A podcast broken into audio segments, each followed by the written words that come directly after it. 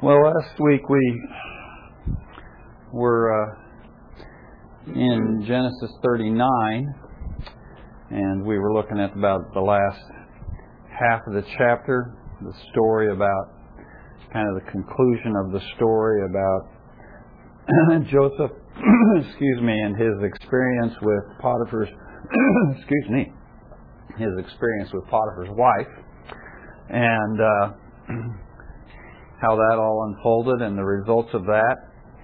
And this week we pick up the story in chapter forty and verse one, and uh, Lord willing we'll cover about fifteen verses there, looking at uh, the things that unfold there with Joseph in the prison.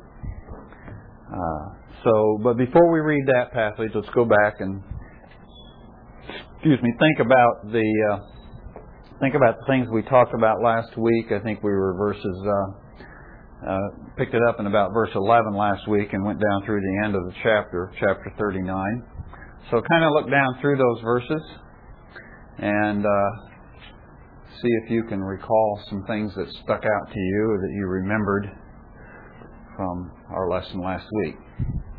And then actually share them with us. He had Harper had to act on what he was told, but then point out that maybe he wasn't angry at, he was probably more angry at his mind than anything. Okay. But he still had to act on what was done. So okay. Jail may not have been what we pictured jail for that time. Okay. We'll talk some more about that jail because we actually learned a little bit more about it today. But, but uh, yeah, there is the possibility that Potiphar really didn't believe his wife, or at least had reason to suspect that she may not have been completely forthright in telling the story.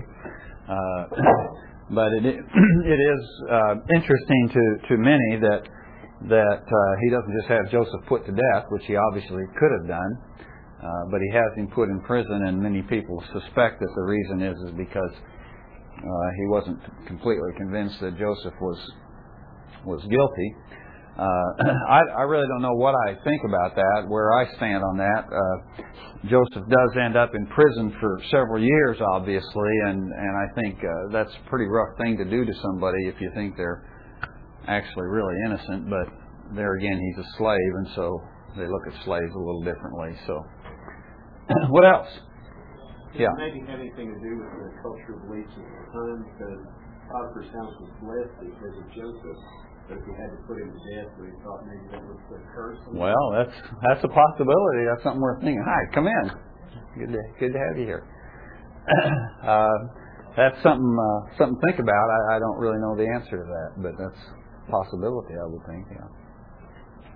When we talk about the, uh, well, we didn't talk a whole lot about it. We talked about Joseph being in there and she grabbed his garment. I'm thinking, well, now Joseph was probably a strong guy to some degree. Why did he? Why didn't he yank it out of her hand, or you know, something like that? And I got to thinking about it, and this woman is, is very aggressive. And I've known women like that, and they're actually scary. And so I wanted to run. Maybe that's what happened to him. You would think he would be strong enough to, you know. I think Joseph had one thing on his mind, that was get out of there, and. Uh, And yeah, the, the actual dynamics of the immediate situation are a little hard to, for us to know, but but clearly uh, his priority was, I don't want to be here, and uh, and I doubt that he suspected, that, you know, that she was going to somehow use that against him. I, I would assume that he just didn't expect that, but I don't know. What else?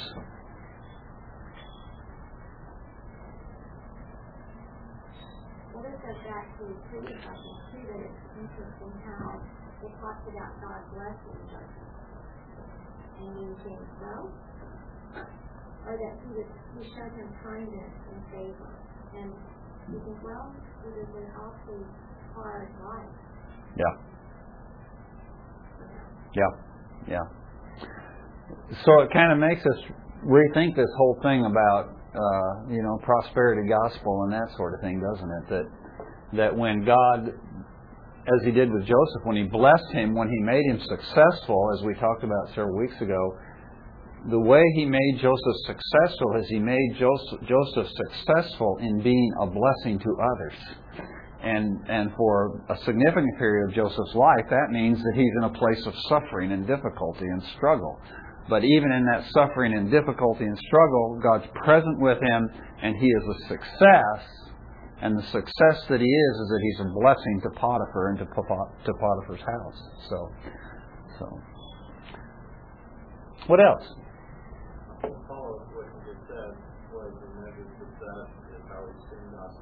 Yeah. Yeah. Yeah. So the measure of success is not how much money I've got, or oh, excuse me, you're going to say something? Oh, uh, oh, how much money I've got, or how many, how, what kind of cars I drive, or what kind of house I live in, or what kind of job I have. Uh, the measure of my success is how much God is free to work through my life to bless others. So yeah, go ahead, Charles. Um, three different occasions this week I used this story. And, oh, really? How uh, neat. And uh, but it had to do with business. It had to do with having sub- subcontractors that are blaming each other. There you go. Um, and uh-huh. Here's this.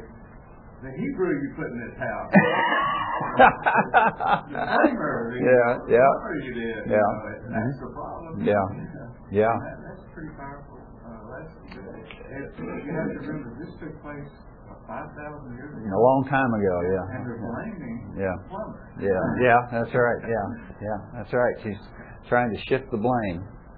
So. Who does Joseph represent? He's a type of Christ. Okay, okay.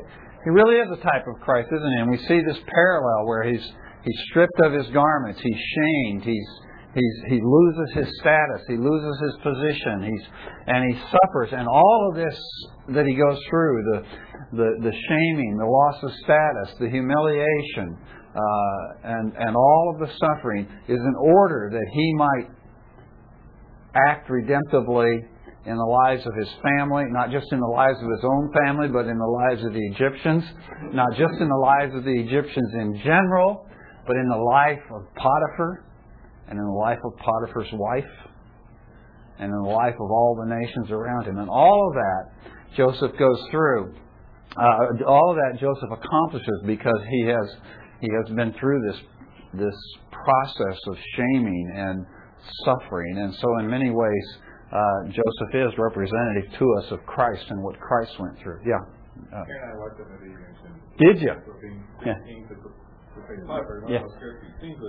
When he was thrown into the prison, he cried out, "My God, why have you forsaken me?" Oh, oh, wow! I didn't even remember that. Yeah, yeah, yeah, yeah. It's it's obvious that whoever wrote the script of that movie uh, carefully carefully studied the story of Joseph in the Scripture. Uh, there are a few points where I might quarrel with him, but it's a but it is a good uh, a good movie. So, uh, so.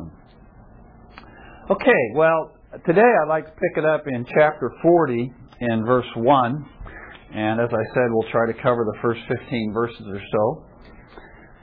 Um, so let's just read the passage and then uh, we'll kind of look at some introductory remarks and get started. He says, "Then it came about after these things, the cupbearer and the baker for the king of Egypt offended their lord, the king of Egypt. Pharaoh was furious with his two officials, the chief cupbaker and the chief uh, chief cupbearer and the chief baker. So he put them in confinement in the house of the captain of the bodyguard in the jail, the same place where Joseph was imprisoned.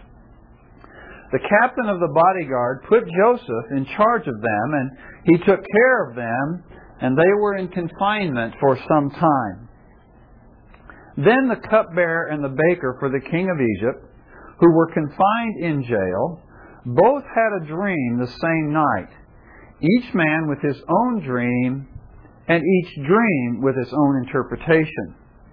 When Joseph came to them in the morning and observed them, behold, they were dejected. He asked Pharaoh's officials who were with him in confinement in his master's house, 'Why are your faces so sad today?' Then he said to them, 'We have had a dream, and there is no one to interpret it.' Then Joseph said to them, 'Do not interpretations belong to God? Tell it to me, please. So the chief cupbearer told his dream to Joseph and said to him, In my dream, behold, there was a vine in front of me, and on the vine were three branches. And as it was budding, its blossoms came out, and its clusters produced ripe grapes. Now Pharaoh's cup was in my hand, so I took the grapes and squeezed them into Pharaoh's cup and put the cup into Pharaoh's hand. Then Joseph said to him, This is the interpretation of it. The three branches are three days. Within three more days, Pharaoh will lift up your head and restore you to your office, and you will put Pharaoh's cup in his hand according to your former custom when you were his cupbearer. Only keep me in mind when it goes well with you, and please do me a kindness by mentioning me to Pharaoh and get me out of this house. For I was, in fact, kidnapped from the land of the Hebrews, and even here I have done nothing that they should have put me into this dungeon. Well, one of the things that's that I think we should note here as we're as we're starting in this part of the story is how how the narrator here of the story, under the inspiration of the Holy Spirit, takes so much time to tell this story in such detail. Okay, he you know he could have easily just said you know that the, these two guys had a dream and Joseph interpreted the dream and and gone on with the story to get to the real Uh, crux of the story, which is, of course, in our minds, is Joseph's promotion to his uh, ultimately his promotion to the right hand of Pharaoh, and that's you know that's what we want to get to. That's that's really the important part of the story, right? So why do we spend so much time belaboring the issue of the dream? One of the, one of the reasons for that is is the Lord is trying to communicate to us through the narration of this story the spirit of wisdom that Joseph has. So it's not just enough to know that Joseph ultimately is promoted, but one of the things that, that we want to see, we want to understand is, is the character of Joseph and the wisdom of the Joseph that becomes so crucial then when ultimately he is promoted. Because his promotion uh, in Egypt uh, uh, to the to the right hand of Pharaoh can only be effective, can only accomplish the purposes that God wants it to accomplish if Joseph is the kind of man that will serve in good stead in that position. And if Joseph has the kind of spirit, both his own spirit and the Spirit of God, that will enable him to do this remarkable job that he's going to do when he's when he becomes uh, the Prime Minister of Egypt. So, so one of the reasons for taking so much detail, taking so much time in this story as we move forward is is to understand that and, and to point that out. Something else I want to just kind of mention by way of introduction is I want you to notice, uh, and I think Mike brought this up last week when he when he talked about uh, him being thrown into jail. This, you know, this is not like this is not, not like here in uh, in Cleveland County. You know, if you uh, if you get caught doing something you shouldn't do, and they pick you up and they arrest you and they take you down and they throw you in the county slammer, okay? And you're down there on Peter Street or whatever it is down there in the in the in the in the county jail. In this particular case, this is a kind of a special jail, okay? And from the text that we have read so far, what do we know about this jail? Okay, it's called a house, or it's associated with a house, okay? What else?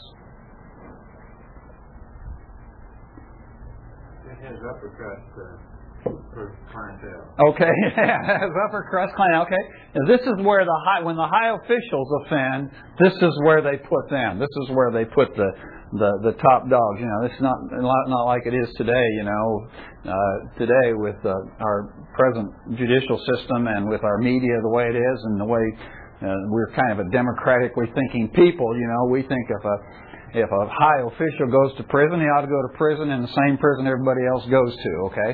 But that's not the way it was in Egypt, okay? So this is kind of a special prison. What else do we know about it? It's called it a dungeon. Okay, Joseph refers to it as a dungeon, uh, which is kind of interesting because all the other references kind of refer to it as a house or a, or you think of some kind of a structure. So you don't think of it as a pit down in the ground, but Joseph calls it a dungeon. I think what Joseph is doing there is, is I don't think it's an actual physical dungeon, but what I think Joseph is communicating is that is that that's what it is as far as his life is concerned. It is a pit.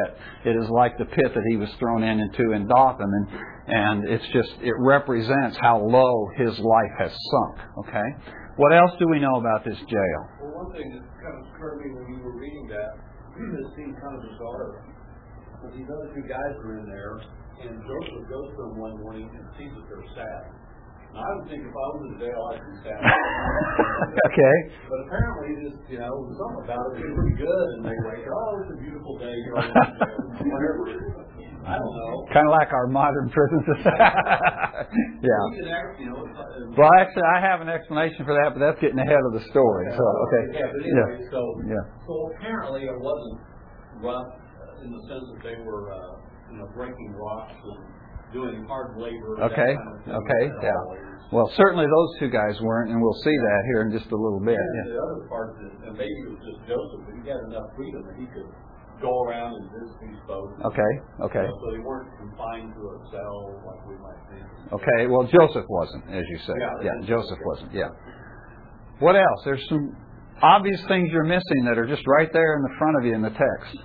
Didn't we talk about how Potiphar might have been overseer? Okay, and why would we conclude that?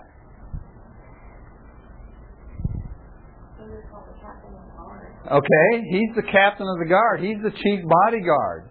And this jail is referred to as the jail that's in the house of the captain of the bodyguard. Okay? So now we discover that, in fact, as, as Mike was suspecting last week, this is in fact the case, that this house is, or this prison or jail is associated with Potiphar's house. He's the captain of Pharaoh's bodyguard, and he actually has the jail right, you know, in his backyard. Now, you ladies probably wouldn't like that. You know, if your husband was the, you know, was the county sheriff or or uh, the chief law enforcement officer in Norman or in the state of Oklahoma, you have the jail right there in your backyard. But you know, uh, but that was apparently convenient for Potiphar, and that's where he had the jail. That's where they kept the people who were the, uh, as uh, Charles pointed out, are kind of the high offenders. You know, kind of the. And that's the place where Joseph gets stuck. Okay? And so it is interesting, when these two guys show up in prison, Joseph is given responsibility for them, but who does it say assigns that responsibility to Joseph? Okay, the captain of the bodyguard. So it's not the chief jailer. Last week we learned that he had favor with the chief jailer. And so we just kind of read this, and we, I think kind of subconsciously we think it's the chief jailer that gave him. But it wasn't the chief jailer that gave him that responsibility. It was Potiphar. Okay? So so it does seem quite clear that that though Joseph has been thrown in jail by Potiphar's hand, Potiphar's still kind of overseeing Joseph. He's still kind of taking him under his wing, and he still has confidence in Joseph. So when Joseph, or so when these two prisoners, or these two uh, officials of Pharaoh are thrown into prison, it's Potiphar who makes sure that Joseph is given charge over them. Okay? So this kind of gives us some perspective or some, you know, just kind of a, maybe a little clearer picture of this situation, the jail and and who's who's in charge and and those sorts of things. But but then as the story unfolds, we encounter these two uh, these two officials of Pharaoh, the cupbearer and the baker. Now, when we read that, from our twenty-first century perspective, you know, we kind of think, well, these guys, you know, probably, you know, they're just just the butler and the baker. You know, they're really not all that important. But in fact, they are very high government officials. In the context of the culture, in the context of the setting, these are guys who have Pharaoh's ear. These are guys who are very influential within the court.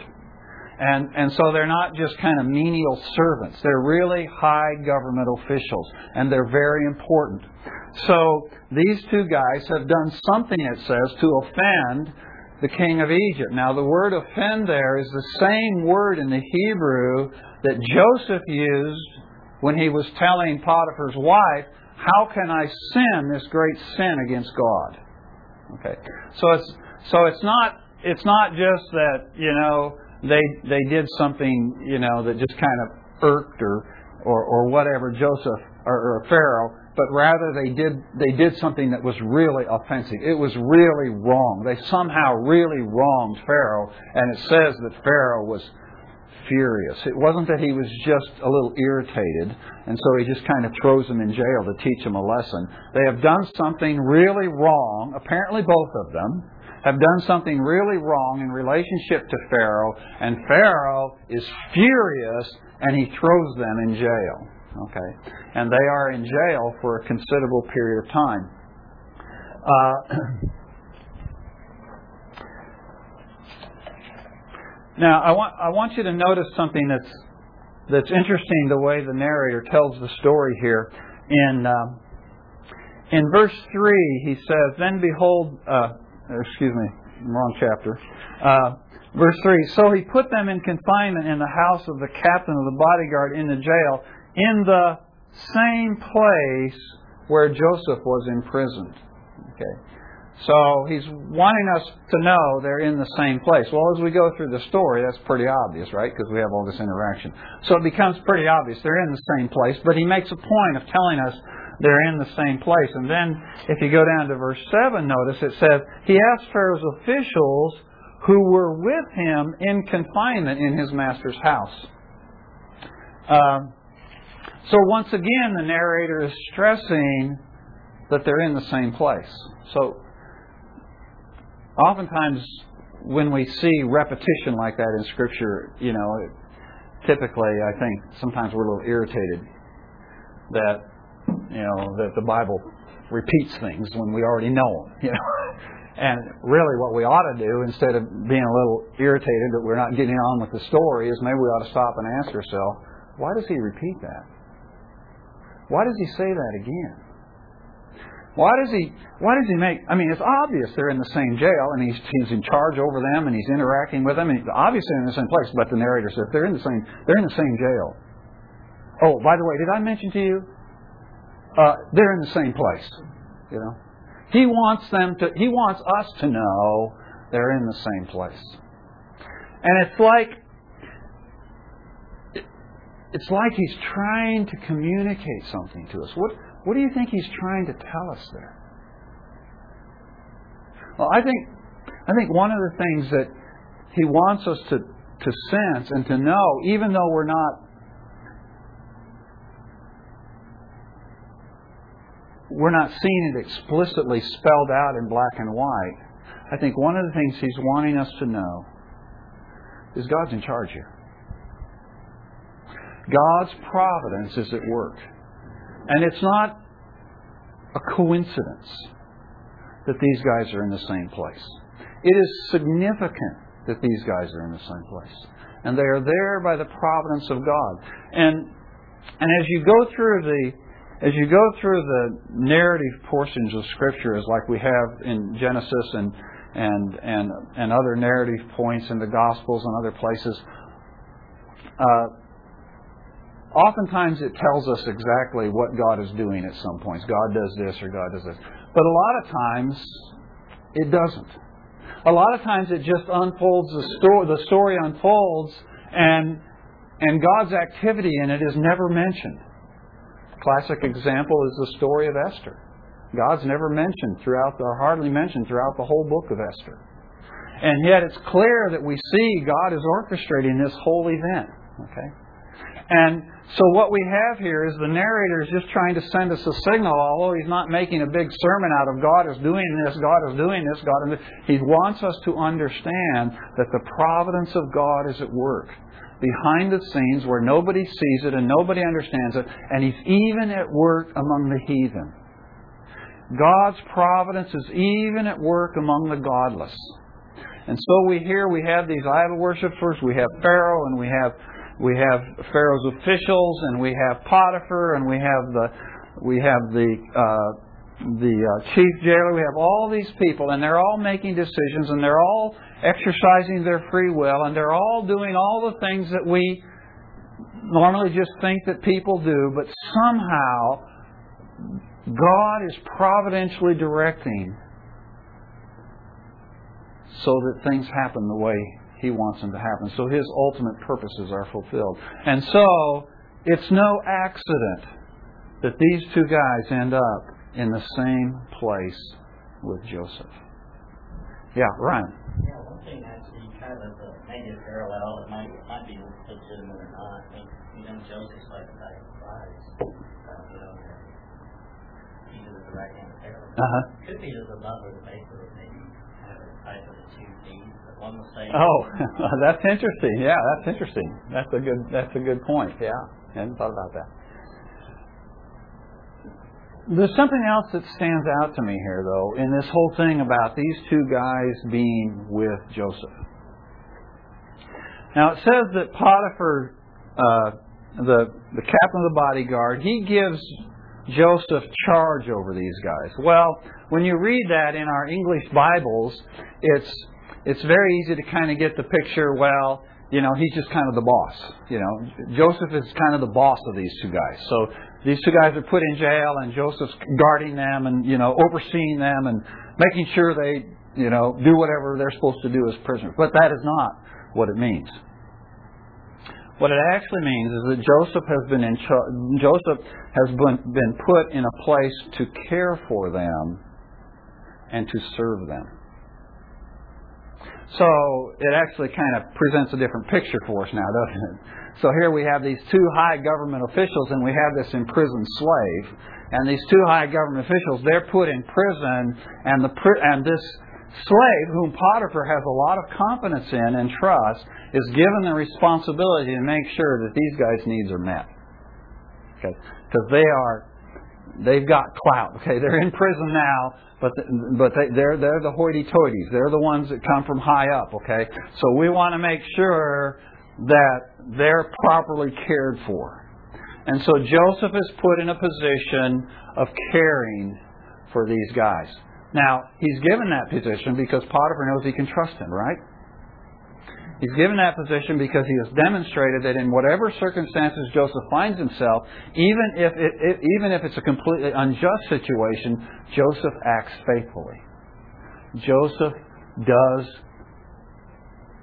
what God wants all of us to do when we find ourselves in those positions, is to be a blessing bearer. And Joseph is determined to be a blessing bearer no matter the circumstances he finds himself in. And so Joseph acts faithfully. Potiphar knows he will, so Potiphar assigns him the responsibility of caring for these two influential prisoners. And what strikes me about Joseph is he does that. And he does it well. You notice that? He, he, uh, he pays attention to him. We see that he, he comes in in the morning and he he kind of sizes up the situation. He looks at these guys and he and and he and he observes them, and he notices that they're you know they're not doing as well today as usually. Now Jim raised the question, you know, well, if I was in jail, I you know I'd probably be sad every day. Actually, uh, uh, fortunately, I've never been in jail. Well, excuse me, I've never I, I was in jail for a few hours one time. Uh, for preaching the gospel, but that's another story. Uh, but other than that, I've never been in jail. Okay, and it wasn't a very, uh, it wasn't a very uh, difficult situation, and uh, and like I said, I was out in a few hours, and and that was it. But but I've never been in jail like this. But there is clearly the. the implication that they have been there for some time. It actually says they've been there for some time, but we don't know how long that time period is, but they may have been there for a considerable period of time. May have been there for, who knows, months or maybe a year or more. Okay. Well, after you've been in jail for, you know, when you're in jail for a day or two, when you're first thrown in jail, it's probably kind of a bummer, but after a while, I assume you kind of get used to it. Okay.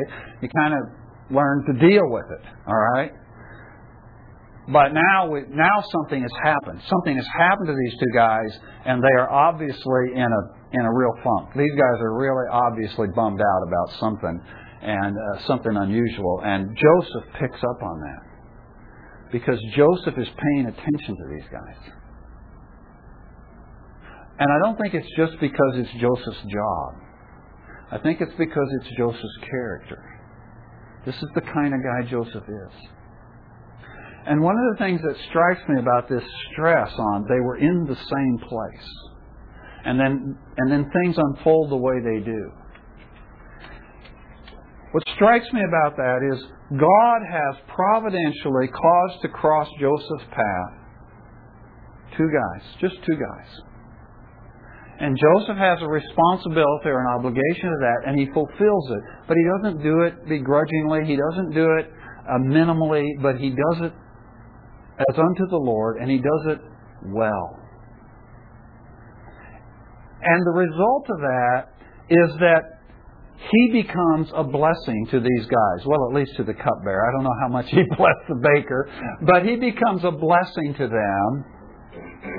And ultimately, through blessing them, God's purposes for Joseph, God's purposes for Israel, God's purposes for Egypt, and God's purposes for all the nations around Egypt are fulfilled and accomplished. Simply because Joseph dealt properly with the people who happened to cross his path. Because they didn't just happen to cross his path. They were put there by the providence of God. Now the application of that's, I think, pretty obvious to you and I, isn't it? We go through life, and every day people cross our paths, and we cross people's paths. And they may they may be high up, you know, influential people, or they may be the clerk at Walmart or the guy at the filling station, you know. They may be completely insignificant. Our interaction, our encounter with them may be completely incidental to where we're going in life and what we're doing in life. But how oftentimes are those people there by the providence of God? Because God has something that He wants to do in your life, or my life, or in their lives, some remarkable thing God wants to accomplish, but it will only be accomplished if you or I are faithful to God in that encounter. Now, I'm not saying that, uh, you know, what that means is we have to witness to everybody we come in contact with. I don't, I don't believe that. But by the same token, I think it does mean that we never know when the person we encounter is there by the providence of God for some great plan that He has. And because that is true, we have an obligation to be a blessing bearer and to be faithful in that situation. Now, that's all nice theory, but you've been to work and it's been a bad day, okay? It's been a really bad day at work. The boss has chewed you out or your employees have dropped the ball. It's been a rough day. You had a flat tire going to work. You got to work late. It's been a rough day at work. You're on your way home, and you're you're just about ready to turn down the street to the house. You go, oh, my wife wanted me to go by Walmart. You know, so oh, so you turn around and you go back over to Walmart to go in for a five-minute errand to pick up some things she needs for supper. And you get into you, you pull in the parking lot. You notice the parking lot's full all the way to the curb, you know. And you go, this is the worst possible time to go to Walmart. And you go in Walmart and you grab uh, the hamburger that you need. And you go to the checkout line. And sure enough, you're six people deep, okay? So you're standing in the checkout line and and and about four people in front of you, the guy's trying to write a check that the that the that the that the cash register won't take, you know, and so the lady's trying to get him to pay, you know, or his credit card won't work, and you're sitting there and you're fidgeting and you're tired and you're mad and you want to go home and it's been a bad day, and then finally you come up to the clerk. How do you treat her?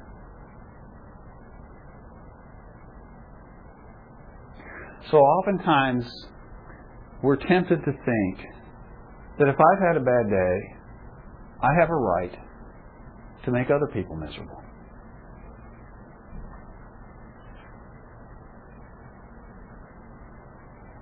But I don't.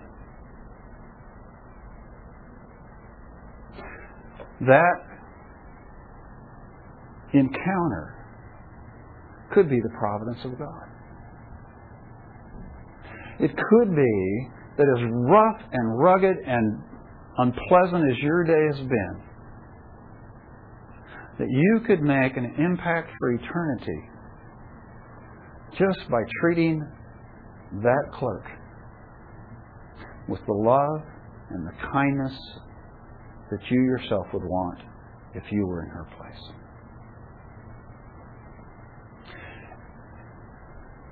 And when we contemplate what happens here with Joseph as he deals faithfully in this encounter with these guys who just happen to be in the same jail with him, when we contemplate the profound eternal consequences of Joseph's faithfulness to treat these men the way they ought to be treated and not the way he had been treated, then it's a challenge to me to realize that in my insignificant, incidental encounters that I have in life, those in fact may be the providence of God. And there may be something really profound, and I may never know what it is. But I don't have a right to take my hard day out on some innocent victim. But I have a responsibility to be a blessing bearer. I have a responsibility to be faithful before God, to treat that person with the love and the kindness that the Lord Jesus would treat them with if He were standing there. Well, so Joseph comes in and he and he sees these guys are having a bad day, a bad day because they've had this dream, and and so he asks them all about it. And uh, the uh, they say, you know, they're they're they're, they're having. They're all dejected or whatever, and, and Joseph says, and Joseph says, why? And they said, well, because, you know, we've had this dream and we don't have anybody to interpret it, because they think, you know, that they're, they're from the court. They're, they're, they're, you know, they're from, you know, Pharaoh's right hand, and, you know, if somebody has a dream, you know, Pharaoh's got this whole uh, uh, array of guys who are experts in interpreting dreams. You know, they're the professionals. They've got the P H D in dream interpretation, okay? So if you want to know what a dream means, you call up the guys with the P H D in dream interpretation and you ask them, you know, what does my dream mean? But we can't do that. We've had these really obviously profound dreams that are telling us something something really important, and we have no way of knowing because we don't have anybody around with a P H D in dream interpretation. And Joseph says, what? Don't you know that it's God that gives the interpretation? It's God that gives the interpretation because it's God that gives the dream. And Joseph just has this understanding, this sense that God is able to tell people what He wants them to know. That's kind of a revolutionary thought, isn't it? That if God wants to talk to people, He's quite capable of doing it. Now, there aren't many people who believe that anymore. So when we say, well, God told me, they go, yeah, right, God told you. Well, you know, I'm not talking about, you know, voices out of heaven or whatever, although I'm not going to tell him you can't do that. But, you know, that's not what I'm talking about. What I'm trying to say is, if God wants to communicate to us, He can communicate to us. Right? And and people, they, they look at this book and they go, oh, man, that's impossible. Impossible. You know, how, how could God possibly speak to us through this book? I mean, humans wrote it, right? And they make all kinds of mistakes because we make mistakes. So everybody makes mistakes.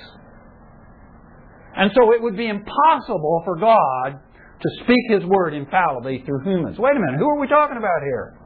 We're talking about God. There's nothing impossible with God.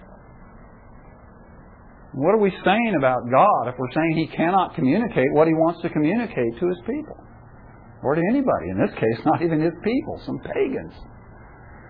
Joseph says, listen, I know when God wants to communicate, He can communicate, and He doesn't need a guy with a P H D. And it just so happens that I have the Spirit of God. Why don't you tell me the dream? Yeah, Gary. It seems like up and down Joseph's gotten dreams. When did he become a prophet? Well, you know, that's a good question, and and we kind of go, well, how does Joseph know? And and I don't know if he does know, because he doesn't promise an interpretation here. He just says, "Tell it to me." But I think he has this faith in God that, I mean, he got in, he got a dream, and he obviously knew the meaning of it. In fact, his brothers and his dad knew the meaning of it too, you know. So he's obviously had some experience, but how does he know that he has this spirit to be able to interpret the dreams? I don't know if he knew for sure, but I think he just knew God. And he was confident that God had put these guys here, and they had these dreams, and and he knew God, and so, Lord, let's give this a shot, you know. And he says, "Tell it to me." And then it just, you know, the Holy Spirit just reveals. Yeah. I would even submit that uh, Joseph's family had a gift of dream interpretation, because when he told his dreams to his brothers, they didn't need anyone to explain. Apparently not. Yeah. Yeah. Yeah. Yeah. Apparently, I was thinking about that yesterday. Apparently, they knew, and his father knew. The only other explanation was was that Joseph not only told him the dream, but told him the interpretation, which would have made him even more mad. But but uh, but yeah, I think uh, apparently the whole thing, I think it kind of ran in the family there a little bit. But uh, so so the dream then. Uh, Uh, the cupbearer's dream is that there are these vines, and he says, "I got these vines in front of me, or this vine in front of me." He said it has three branches, and uh, then uh, you'll notice he says, uh, uh, it's verse ten, "And on the vine were three branches, and as it was budding, its blossoms came out, and its clusters produced ripe grapes." So there's this picture in the dream of just this sudden fruitfulness. You got these three branches, and they're budding. As soon as they're budding, they're blossoming. Well, you and I know that doesn't happen, right? The tree first buds, and then for a while, you know, a little later it blossoms, and then a little later after the blossoms, then comes the fruit, and the fruit is not ripe to start with, you know. It, but here it happens just all boom, just real quick, okay? What's the point? These things are going to happen quick. Hence the significance of the three branches, three days. Okay, these things are going to happen real quick. And then he says, he says, uh, I had the I had Pharaoh's cup in my hand, and I squeezed the grapes in the cup, and I gave it, put the cup in Pharaoh's hand. So that's the dream. And so now Joseph is responsible to give him the interpretation. But before we get into the interpretation, I want to notice, I want I want to do some comparisons here. We have in the story of Joseph three pairs of dreams, right? What would be the first pair? Okay, Joseph's dreams. Joseph's two dreams, okay? So that's the first pair. Now we have, here we have the second pair of dreams, the cupbearer and the baker, and they each have a dream. And then, of course, we haven't gotten to this part of the story yet, but there's another pair of dreams that come in the next chapter, and that is what? Pharaoh's two dreams, okay? So we have three pairs of dreams. Now, with the first pair of dreams and the third pair of dreams, there are a lot of similarities.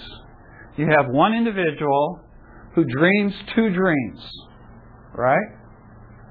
So one individual has two dreams, and those two dreams have the same meaning, right? Joseph has two dreams, they basically have the same meaning.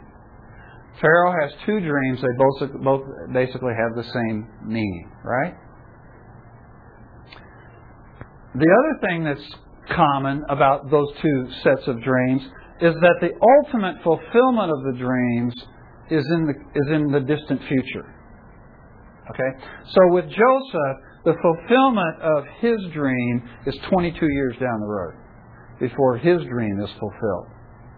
All right? And with Pharaoh's dreams, the, the the the fulfillment begins immediately, but the crucial part of the fulfillment will not happen for seven more years.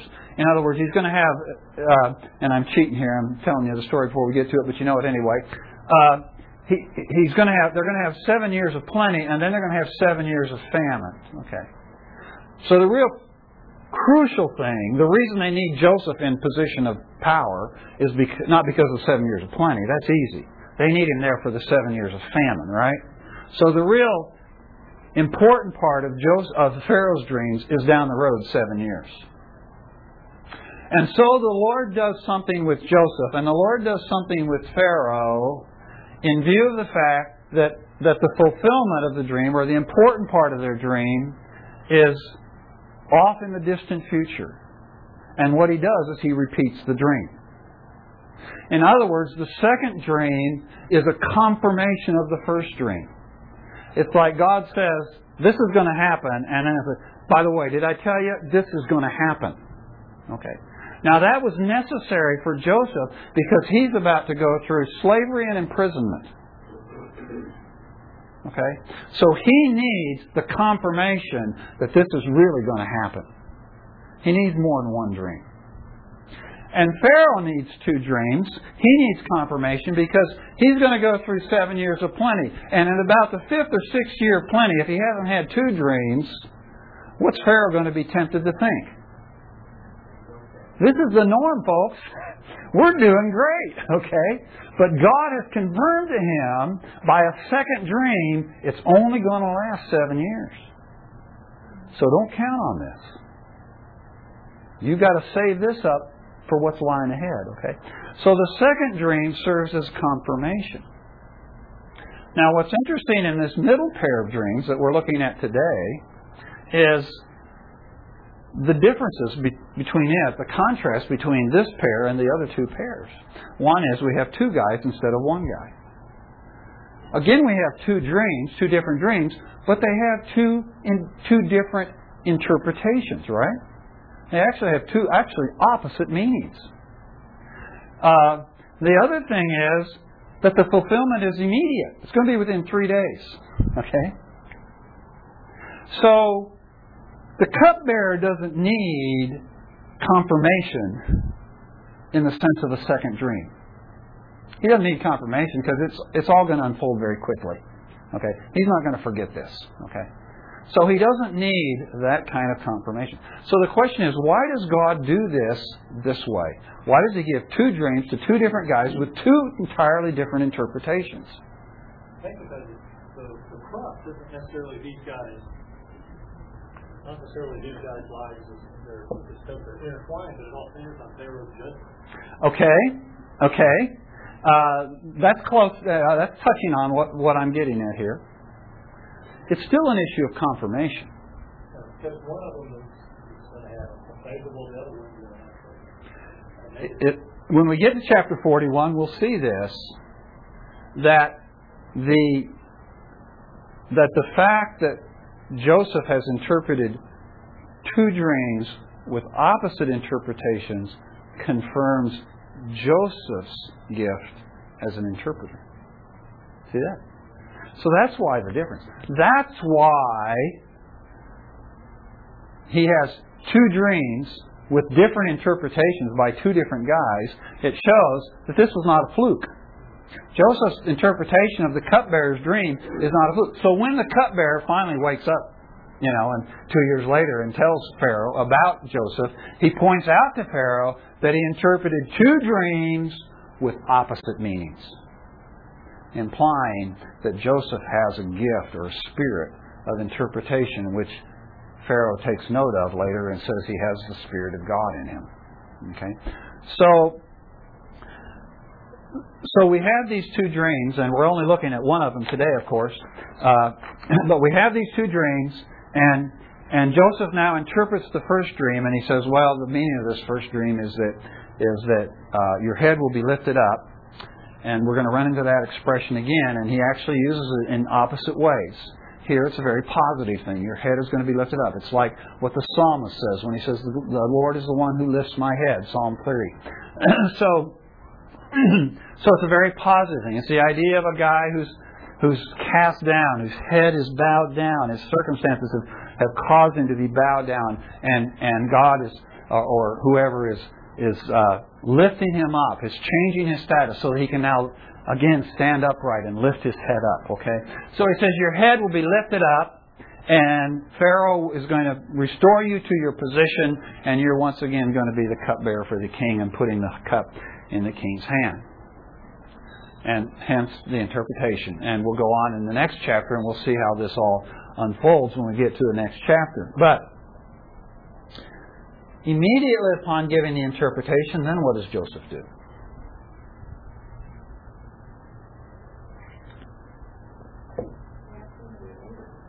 Okay? He makes a plea. Actually, he makes two pleas. He makes a plea to be, he makes a plea for kindness. A plea to be remembered. Okay? That's his first plea. His second plea, you'll notice, is a plea of innocence. All right? So first he says to the guy, when it goes well with you, he says, mention me to Pharaoh and get me out of this place. Okay? He is desperate to get out of here. And then he makes his plea of innocence. He says, He says, I was in fact kidnapped from the land of the Hebrews. Okay, now the significance of what he's saying there is, is I didn't end up in Egypt because I'm a fugitive.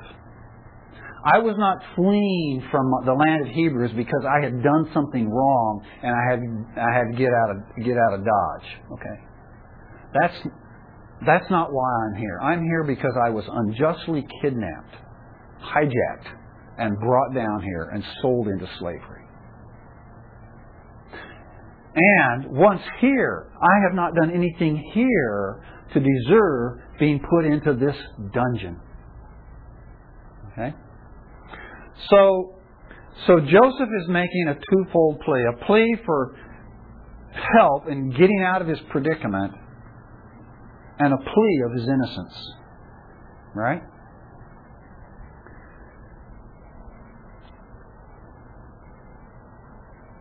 And we've we've talked about this a little bit before. I've I've kind of alluded to it or mentioned it a couple times before.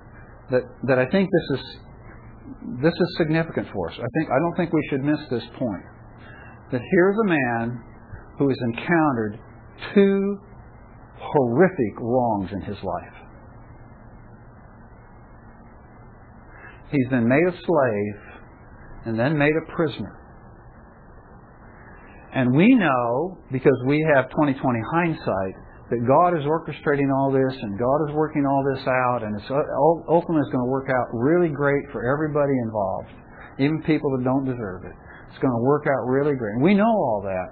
But of course, Joseph doesn't know all that. All he knows is he has these two dreams, but he doesn't have any idea how this is going to all work out. Okay, but so he's had these two horrific wrongs in his life, and he's going through this process. And as he's going through this process, the thing that stands out to us about Joseph is how faithful he is to God. How he trusts God. How he loves God. And he's not going to sin against the Lord. He's not going to do things. And he's, and he's, and he's going to be a blessing bearer. And he's going to be a blessing to Potiphar. And he's going to be a blessing to the chief jailer. And he's going to be a blessing to these two, uh, these two uh, high officials that have been imprisoned for some terrible wrong they did to, to Pharaoh. He just... You know, this is his mentality. So this guy is a, can we use the term? He's a spiritual guy.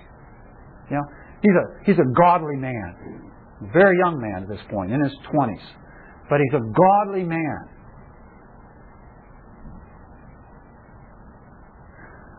But when he gets the chance to get out of this circumstance that God has put him in and that he has been faithful in, he has not allowed himself to become bitter in. But when he gets the chance to get out, he gives it all he's got. Do you notice that? What this means is that Joseph, as a man of God, believing God, trusting God, and being faithful in difficult, horrible circumstances, is not Pollyanna. He's not just walking along whistling Dixie saying life is great. Life is a bummer. This is hard. It's unjust, it's unpleasant, and I want out. While I'm here, I'm going to be faithful to God. I'm going to trust God. I'm going to walk with God. I'm going to love God. I'm going to see God's goodness and God's kindness in my life. But I'm still suffering. I still hurt. And if I can get out of this circumstance, I'm going to do it. And I think we sometimes, we have this, some people do anyway, I've never been able to be this way, but some people just kind of have this idea, you know, just whatever happens in life, just praise God and bless the Lord and, you know, everything's great and they have a, you know. And that's just not reality, folks. Suffering is suffering. Anguish is anguish. Grief is grief. And, and it's not wrong for us as children of God to experience those things and to chafe under those things. Hence, we have throughout the Scriptures, but particularly in the book of Psalms, we have the laments, what are called the laments. You've read the Psalms. You've seen them. They're there. The psalmist crying out, "Oh God, how long? Why, God?" And we have these lament psalms. And I was just reading just recently, a couple weeks ago, I was reading a, a chapter on lament in the Scriptures. And and one of the things that struck me that the, the author of this particular book, uh, the author of this chapter in this book, was pointing out about the lament psalms is there is that a lot of people think, as they look at the lament psalms, some people say, well, one thing that's characteristic of the lament psalms is they always start with lament and they end with praise. Well, there are many lament psalms that do just exactly that. And that is instructive to us, isn't it? But there are also lament psalms that go like this. Lament, praise, lament, praise, lament, praise. You've seen some of those. They go back and forth. The psalmist is weeping and crying out and complaining to God. And then a verse or two later he's praising God. And then he's kind of back in the lament again. And then later he's in the praise. And it goes back and forth. Have you noticed that? But here's the one that's the scariest. There are some lament psalms that begin with praise and end with lament.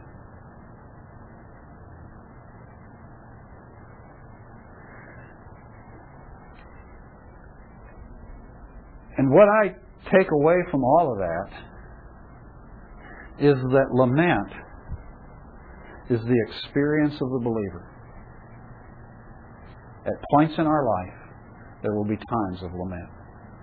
And we live in an, we live in an evangelical world in which in which prosperity and praise is kind of all the big thing, and we're all about praise. And of course, we are we ought to be praising God, and and and that is that is a dominant aspect of our Christian experience, is this relationship of praise with God.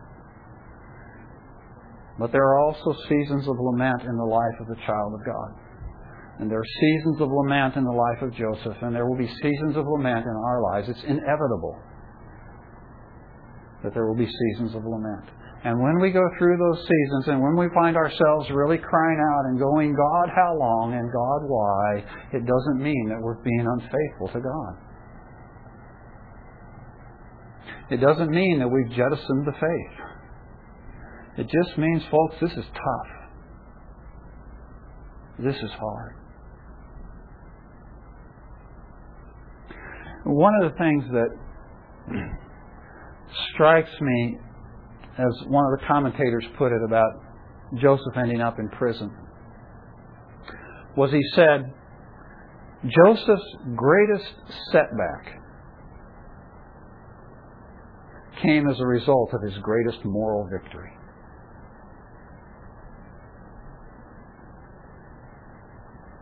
That's sobering, isn't it? His greatest setback, he's thrown in prison. His greatest setback came not just after his greatest moral victory, but because of his greatest moral victory. And I was wrestling with that. I was thinking about that, and I was thinking, God, why? Why, after his greatest moral victory, does he have his greatest setback?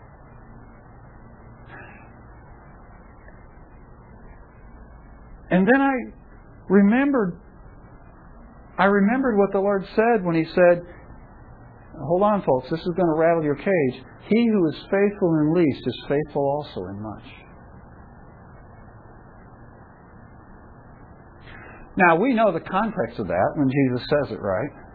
And the context has to do with material things and true riches, right? Jesus is talking about material things, and He says, if you're faithful with these material things, you'll be faithful with, you know, God will give you the true riches. And and and that's the application of it in, when Jesus is saying that.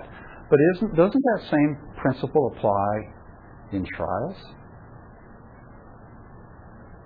Cannot that same principle apply in trial? That he who is faithful in the lesser trial will also be faithful in the greater trial.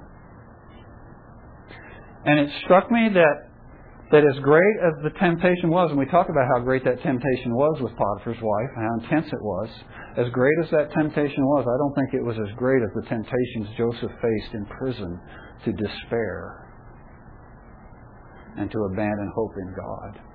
And maybe, maybe he couldn't go to prison until he'd passed the test with Potiphar's wife. And sometimes when things go from bad to worse, it's kind of the line I sometimes use jokingly. And in fact, I used it last week with somebody, and my wife doesn't like it when I say it. But but uh, the, the the line is, uh, people told me, cheer up, things could get worse. So I cheered up, and sure enough, things got worse. You know, well, you know, maybe there's some truth to that.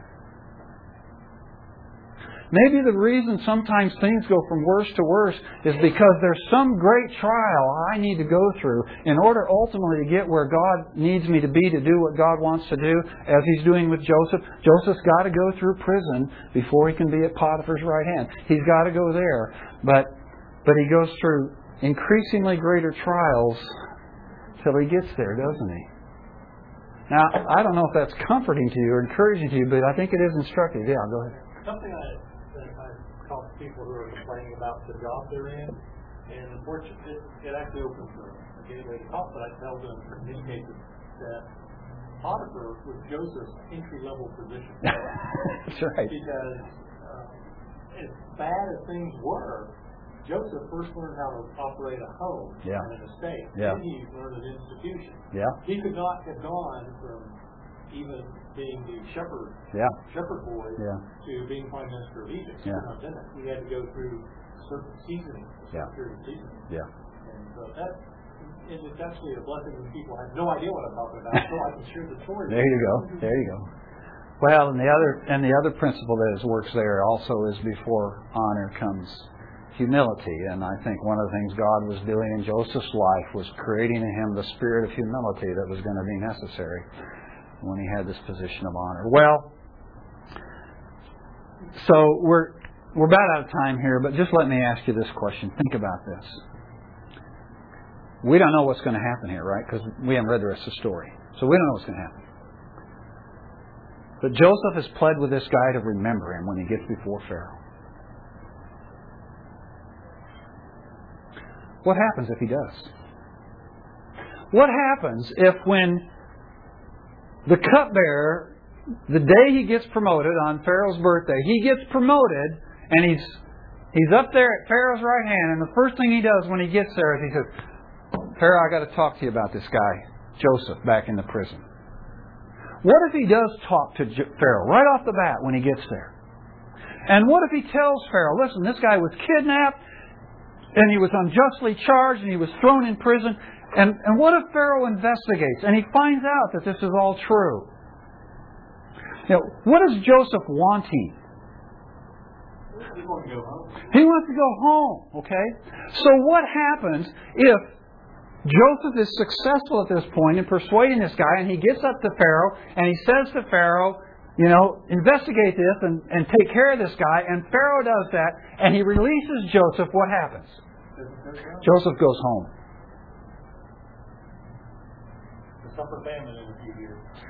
Joseph goes home before the Judah-Tamar issue is resolved. That means he goes home before his brothers are repentant. That means he goes home and prematurely exposes the crime his brothers committed. What devastation does that wreak in the family? But not only that, if Joseph goes home, he doesn't go to Pharaoh's right hand.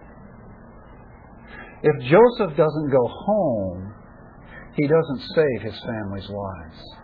If Joseph goes home, he doesn't save the life of the Egyptians. If Joseph goes home, he doesn't save the lives of thousands or millions of people in the in the region of that in that region of the world. In other words, if Joseph goes home, everything he suffered up to this point is for naught.